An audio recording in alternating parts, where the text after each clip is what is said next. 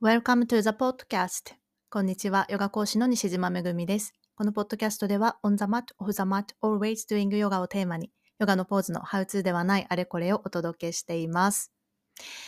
はい、というわけで、ウィークリーになりました、ポッドキャスト。今週はソロトークをお届けします。先週配信した nonduality speaker のゆいかさんとのエピソードはたくさんの方に聞いていただいててとても嬉しいです。やっぱりこう nonduality っていうテーマが結構私のポッドキャストだと人気のテーマだったりするので、まあそういうの興味ある人多いんだなっていうのを改めて感じました。そうで最近の私はですね、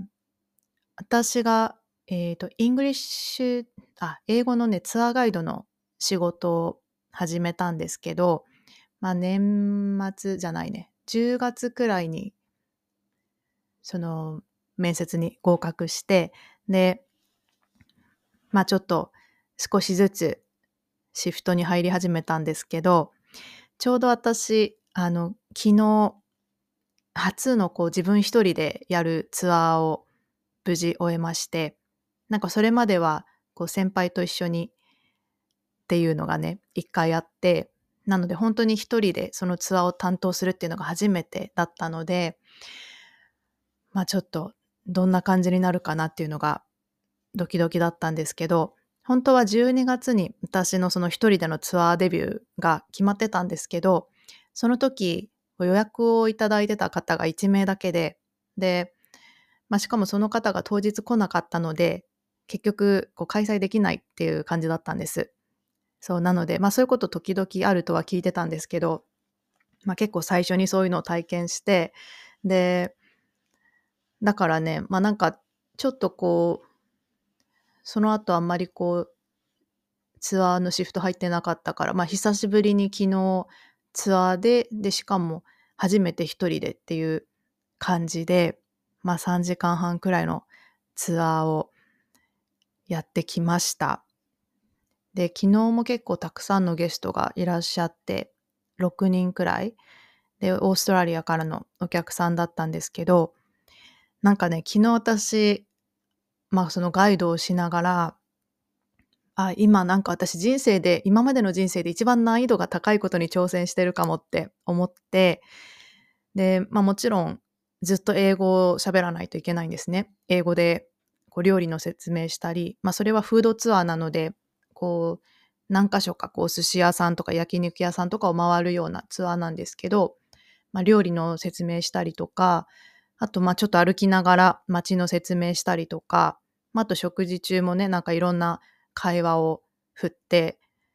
こう皆さんを、まあ、楽しい時間を過ごしてもらうっていうのが目的なのでやっていくんですけど、まあ、全部英語なんですよねもちろん。でやっぱりこうオーストラリア英語って結構私一番私の耳にはなんか一番馴染みがなくって基本こう日本の英語教育って多分アメリカベースなのかな発音とかって。で私あの本当に昔は全然アメリカ英語とかイギリス英語とかそういう区別も全然分からずにやってたんですけどあそうやってなんか発音の違いとかアクセントの違いがあるんだっていうのを、まあ、数年前に初めて私は知ってでそこから、まあ、私はアメリカ英語が好きだから結構アメリカのテレビショーとか映画とか、まあ、そういうのを中心に見てきたこともあって、まあ、オーストラリアの英語あんま耳に馴染みがなかったんですね。で、まあ、最近結構仲いい子がオーストラリアからの子だったりするから、まあ、その辺で慣れてはきたんだけどやっぱりこの初めてパッと会った時になんかその人の話し方とかその人の口調みたいなところになんだろうやっぱり初めて会うとちょっと結構あ今の何て言ったんだろうみたいな単語が時々あったりとかあるんですよね。こう自分の中のこうなんていうのチューニングっていうかなんかその辺ってこうテンションとかエネルギーレベルもそうですけどなんかこの初めての人とパッと会った時会ってそこからこう相手のキャラクターとか人となりとかをちょっと理解してっていうなんかその辺の調整の作業がまあ日本語だとね言語的な違いはないからまあそこのハードルはないからもう自分の単純にその人の性格を知ったりとかなんかその辺の調整だけでいいんだけどやっぱりそこに英語が入ってくるので、なんかね、こうフル、フル稼働みたいな、なんか自分のこうセンサーフル稼働みたいな感じで、そう。で、まあでもわかんない言葉も私は素直に、え、なんて言ったの？とか、あ、その単語すごい私は初めて聞いたとか、まあそういう感じで素直に質問とかしてたんだけど、そう。で、やっぱり私の英語も、まあそんなにすごい発音がいいわけでもないし、やっぱり多分私の英語ってオーストラリアの英語ではないから、向こうも多分ちょっと分かりづらい感じな感じだったんですよ。だから、なんか、でもなんか一人、その、今はオーストラリアに住んでるんだけど、もともとアメリカ出身の人がいて、なんかその人が結構、あの、おあの、なんだろう、通訳じゃないけど、私の英語を理解してなんか、あ、こうだよみたいな感じ説明とかしてくれて、だからやっぱりアメリカの人には多分伝わりやすいんだけど、っていう感じなのかなと思いました。なんか私の自分の英語が何よりなのか、まあ、果たしてアメリカ 英語になってるのかもよくわかんないけど、まあ、一応でもアメリカ式で習ってきたし、多分そうエッセンスとしてはアメリカなんですよね。なんかそうだからやっぱりその辺がまあこれからやっていく中で全然慣れていくことだけど、まああとやっぱりね、あの、ヨガの仕事との大きな違いが、このヨガのクラスって、まあもちろん代行とかでポンと入ってアウェーな場所でヨガを教えることはもちろんあるんだけど、基本的にこうレギュラークラスとかだと、まあ、だんだんこう顔見知りの人が増えてって、こう自分のホームになっていくんですよね。だから、まあ、ヨガの仕事ももちろんなんかその場その場所にそのクラスに来てくれた人にこの自分が思ういいヨガのクラスをこう提供するみんなにこう気持ちよく帰ってもらうみたいなところが、まあ、私のミッションとしてあるわけですけど、まあ、そのガイドの仕事ももちろんなんかそれと共通してるところはあるんですけどこのなんかガイドの仕事の場合毎回初めての人なんですよね。みんなこう初対面、はじめまして、さようならっていう感じで、まあその同じ人が来るってことが基本的にはないわけですよ。だからそのツアー中にどんどんこう仲良くなってみたいなのはあるけどなんかその何回も何回も顔合わせて打ち解けてくるみたいなことじゃないからなんかその辺がやっぱりヨガの仕事ともやっぱりちょっと違うなっていうのを思って、で、しかもね、あのー、なんか予約システムの都合っていうか、基本的に私はもうどんな人が来るか分かんない状態なんですよ、当日まで。もう全然年齢も分かんないし、どこの国の人かも分かんない状態で行くから、もうなんか 誰が、誰が来るかなみたいな。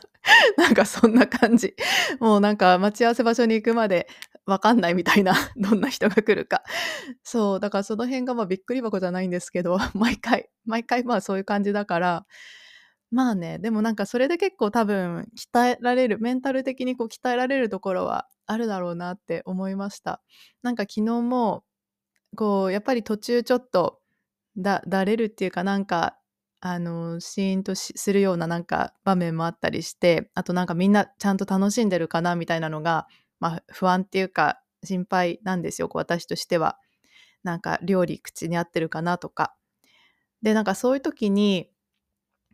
なんかそういうネガティブなことに引っ張られて、どんどんこう自分が萎縮していくと、やっぱりなんかツアー自体のこうエネルギーも良くないし、なんか私自身もそういうムードでやるの嫌だから結構ねあのヨガで培ったこうヨガヨガではねこう空気を読む力と空気を読まない力両方必要だと私は思ってるんですけどそっちのこう空気を読まない力みたいなのを使ってねところでこれ知ってる？みたいな感じでちょっと自分からなんか質問を投げかけたりとかっていうアクションを、まあ、昨日ちょっと意識的にやってみたんですね。なんか空気を変えるみたいな意識で。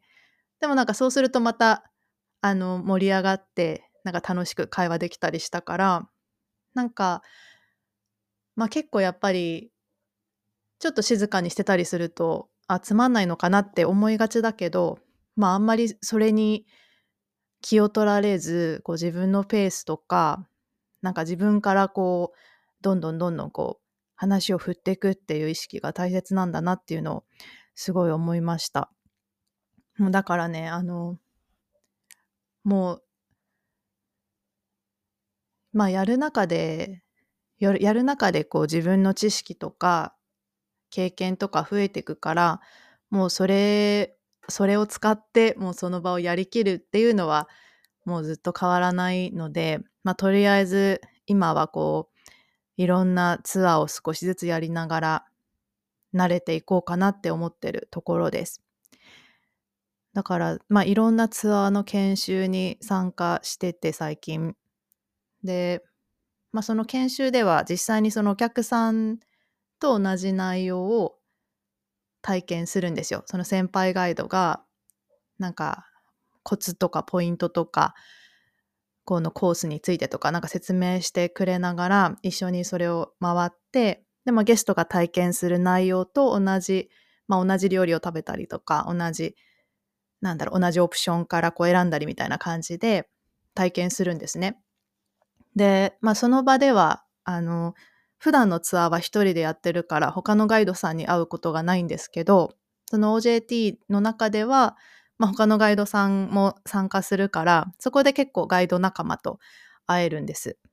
で結構まあ最近始めたみたいな人もその中にいたりするからいろいろみんなとこう話して情報交換したりとかもするんですけど本当にねみんないい人なんです。なんかいい人っていうか楽しいなんか魅力的な人が多くってまあやっぱりこうガイドとかする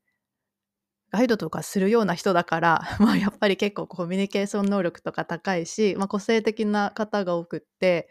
普段の生活だけだとこう絶対出会わなかったような人とたくさん出会えてるなと思ってなんかそれは本当に思います。もう普通に生きてるだけだと会えなかったような人に、まあ、ヨガを通じてもやっぱり出会ってるし、まあ、編集の仕事とかをしてても本当にそうだしで、このガイドっていう仕事も、やっぱりそういう人と出会える仕事だなっていうのをすごい思って、そう、なので、なんかその、まあみんな本当に仲間、ガイド仲間が素敵な人たちだから、なんか自分がなんでそこにいるのか、なんかよくわかんないなって客観的に 見て思うんですけど、なんか私の場合、やっぱり海外で暮らした経験もないし、留学したこともないし、なんか自分のやっぱり英語力みたいなものに自信もない、自信もないっていうか、まあ、まだまだ不十分だなって感じる場面も多いし、まあでもそれでも、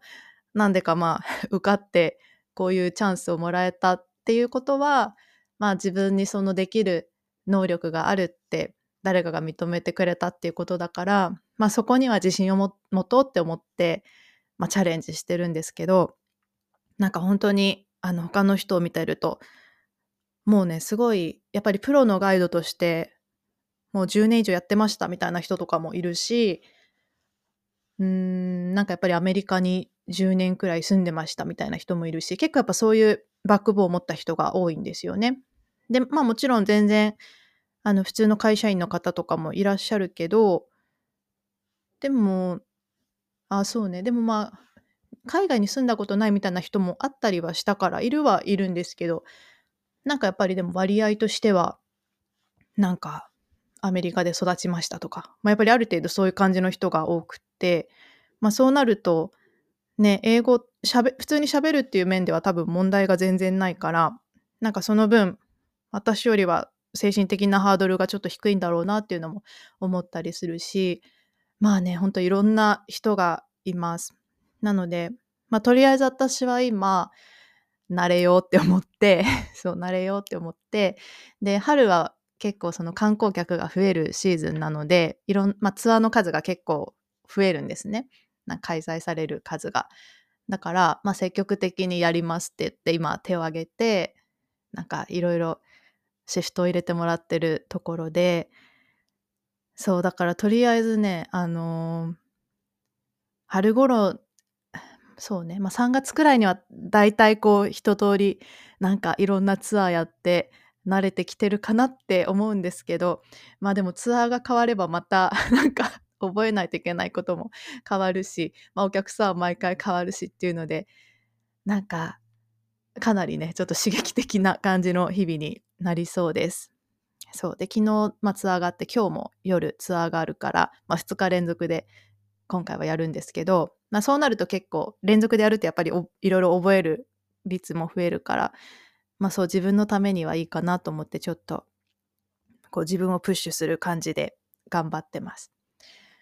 でも一個、まあ、一個私が、あのー、若干ちょっと不安、不安じゃないけど、大丈夫かなって思ってるのが、まあ、そのフード系のツアーだと夜なんですよね、そのツアー開催されるのが。で、全部終わって、全部終わってからまあ家に帰ってくると、まあ、10時半とか11時くらいにはなっちゃうんですよ。で私会社員時代はもう本当に終電まで働いてたからもう全然こう深夜とかもバリバリこう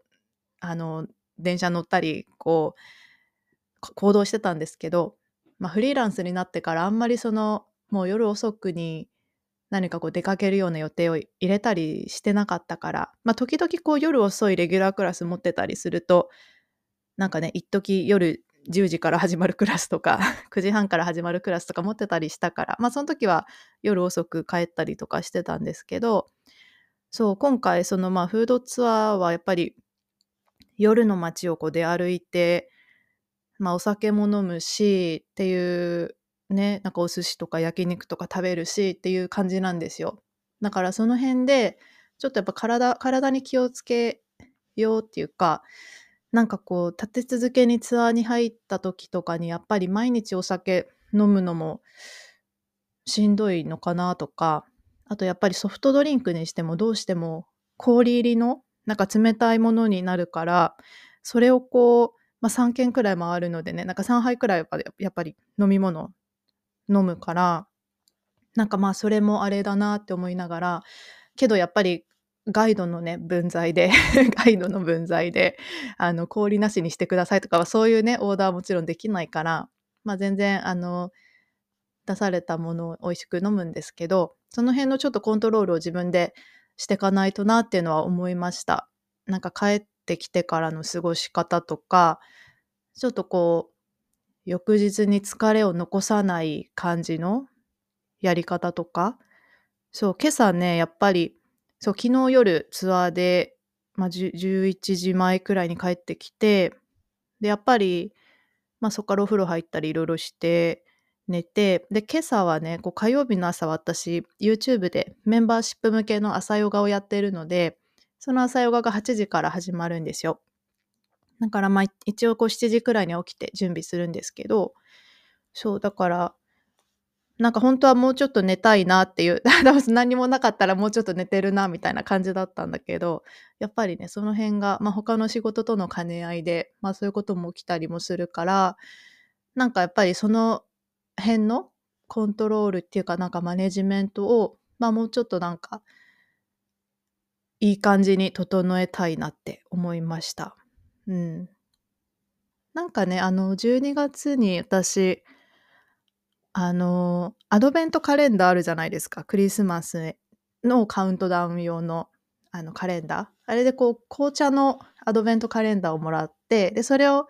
1日1杯こう紅茶を飲むっていうのをやってたんですね。で、それを私は結構夜、じゃあその紅茶を飲みながらちょっとジャーナリングしようみたいな感じで使ってたんです。で、それがすごい結構いいなって思って、なんか出かけて帰ってきても、ちょっとそこでなんか一回リセットみたいなことができたから、それをちょっと習慣にしようかなっていうのもちょっと思いました。なんか、緑茶とか、ちょっと温かいものを飲みながら、そう、コーヒーと、ね、そこではコーヒーではなく、なんかそういうものを飲みながら、ちょっとなんかその日の気づきとか、まあやっぱりね、ツアーとかしてると結構ほんといろんなことを知れるんですよ。なんかその国のこととか、なんか昨日も、そのなんかオーストラリアの教育システムのこととか聞いたりして、やっぱ日本と違う部分とか、この学年の区切りも日本とこうアメリカも違うし、なんか海外で違うじゃないですか。なんかね、オーストラリアは高校が6年間つってたかな？なんか日本と違うんですよそこも。だからなんか私このなんかこの区切りくらい世界で揃えればいいのにってちょっと思うんだけど。なんかあの混乱しません？なんか何年生みたいなのがなんかねなんか違うのが。だからなんかその辺統一企画とかしてもいいんじゃないかってちょっと思ったりするんだけど。そうそうそう。なんかねオーストラリアはねあのその人から聞いた話じゃないんだけど他のオーストラリアの人が言ってたのがこのねすごいこう教育のカリキュラムがもうすごい決まっててなんか要は学校が違っても同じカリキュラム同じ内容を学ぶんですってあの何て言うの、まあ、日本も基本的なカリキュラムはあるけど教科書何種類かあったりするじゃないですか。なんかもうオーストラリアはこれっていうのが1冊だけなのかな？もうなんかどこ行ってもそれなんですって。もうこれって決まっててでテストも同じなんだって。テストも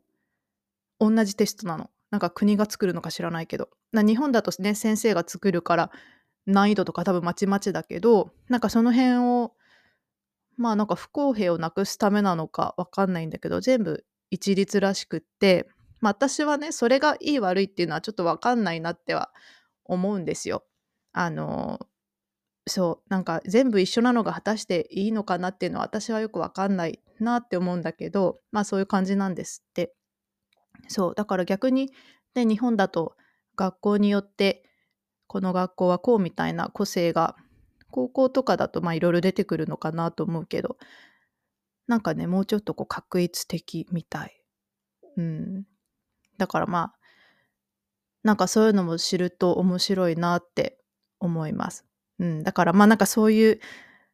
学びがね なんか毎回そうそういう学びがあるのが楽しい。じゃあね今日も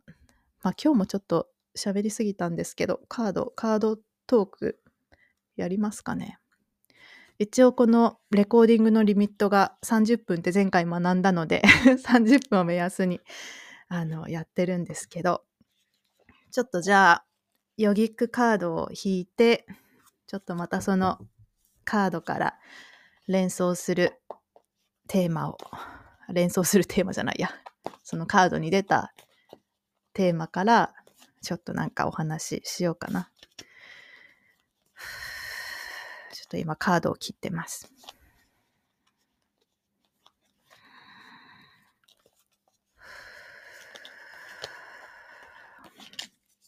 じゃあこれにします。アーサナ。アーサナです。前回山に山の山が出たんですっけ？今回ね、アーサナ。またちょっとこれ、あの、カードの写真撮って、インスタとか SNS にアップしておきますね。一応カードの説明読もうか。まあ読まなくてもっていう感じではあるけど、あのヨガのポーズのことです。アーサナっていうのは。えー、と。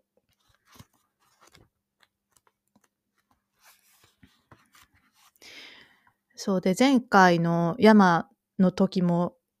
言ったけど、まあ、ヨガの8子則っていうまあ、その悟りに向かうための8つのステップが一応ヨガにはあってもともと修行として作られたものなので、まあ、そういうステップがあるんですね。でアーサナヨガのポーズっていうのはその8子則の中の3段階目にあたるものなんです。なのでヤマニヤマアーサナっっていう感じであの言われるんですけどえー、ちょっとね、このカードの説明が英語なので、ちょっと、ちょっと読みますね。解読に時間が少しかかります。Your physical body holds the key to your involvement, but it's just the first one.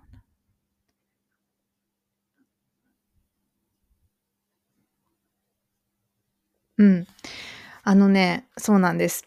この、まあ、ヨガのポーズ、いろいろありますよね。こう、まあ、戦士のポーズとか木のポーズとか山のポーズとかで一つ大事なことっていうのが何のためにこのポーズを行っているかっていうことなんですけどなんでだか分かりますか？何のためにポーズの練習をするんでしょうか？まあ、現代的に解釈すればもちろん痩せたいとか筋肉をつけたいとか肩こり治したいとか、まあ、いろいろそういうことを目的にやるってやる人ももちろんたくさんいると思うんですけど一応もともとなんでこういうヨガのポーズがこんだけ作られたかっていうと目的は一つだけでそれはこう瞑想のために長くこう長時間快適に座ることができる体を作るためなんです。なのでまあ例えばこうあぐらとかねこうレンゲ座とか、まあ、いろいろ座り方ありますけどどの座り方にしても結構それでこう長時間保つって大変なんですよ。こうあぐらでもね多分こう、まあ、ヨガを始めたばっかりの人とかきっとわかると思うんだけど結構しんどいじゃないですか。あぐらもちゃんとこう骨盤を立てて背骨を長く伸ばしてそして肩を下げてとかいろいろやっぱりなんか整えていくと結構しんどいんですよ。股関節の柔軟性も必要だし体幹の力も必要だしそうあのだらーんってこうね背中丸まったような状態だとやっぱり瞑想しづらいのでいい姿勢を保とうって思ったらすごいそういう体の基礎的な力がすごい必要なんです。なので、まあ、いろんなヨガのポーズ、まあ、本当いろんな方向にこう関節を動かしたり全身のこう筋肉を使ってこう柔軟性と強さっていうのを養っていくのがまあヨガのポーズなんですけどそれをすることで最終的に長く安定して快適に座れる体を作るこれが、まあ、ヨガのポーズの練習をする目的なんです。なのでそのまあだからねそのヨガの経典にこうヨガスートラっていうのがあるんですけどその中でこのアーサナヨガのポーズに関することの記述って本当にわずか1分とか2分とか本当そのくらいしかないんですよ。全然そこってメインじゃなかったんです。そう。なんか今現代でいうねヨガってもう本当にそこがやっぱり中心になってるし、まあ、ヨガのクラスっていうとヨガのポーズをするっていうのがね一般的だと思うんですけどもともとはまあ、そこだけをこう中心にやってたことでは全然なくってやっぱり